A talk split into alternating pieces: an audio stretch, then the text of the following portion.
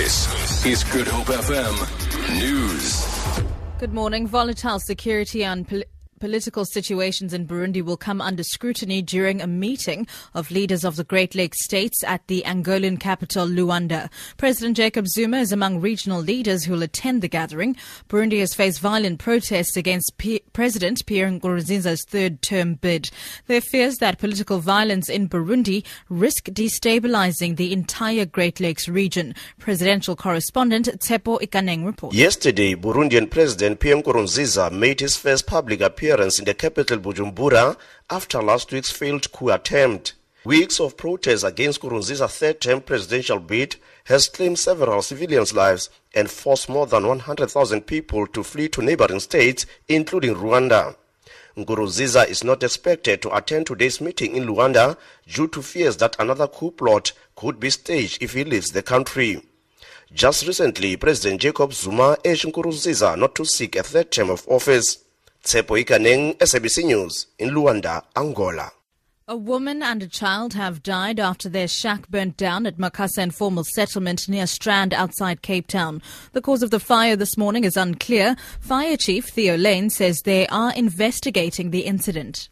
We responded to Macassar Informal Settlement in Macassar where we had one structure that was destroyed by fire. As a result of that fire, we had one woman and one child that had sustained fatal burns. No other injuries were reported, and the cause of the fire is undetermined at this stage. The defense for a man accused of killing University of Stellenbosch lecturer Dr. Louis Haynes is expected to call its first witness in the Western Cape High Court today. 34-year-old Martinez van der Walt has pleaded not guilty to hijacking, kidnapping and murdering the pediatrician in May 2013. On Friday, the trial took a surprising turn when the state decided to close its case instead of calling van der Walt's 43-year-old brother Cyril as a witness.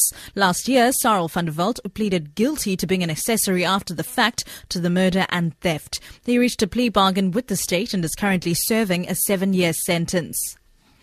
And finally, hundreds of anti-corruption protesters in Macedonia say they will stay outside government headquarters until the Conservative Prime Minister, Nikola Gruevski, resigns.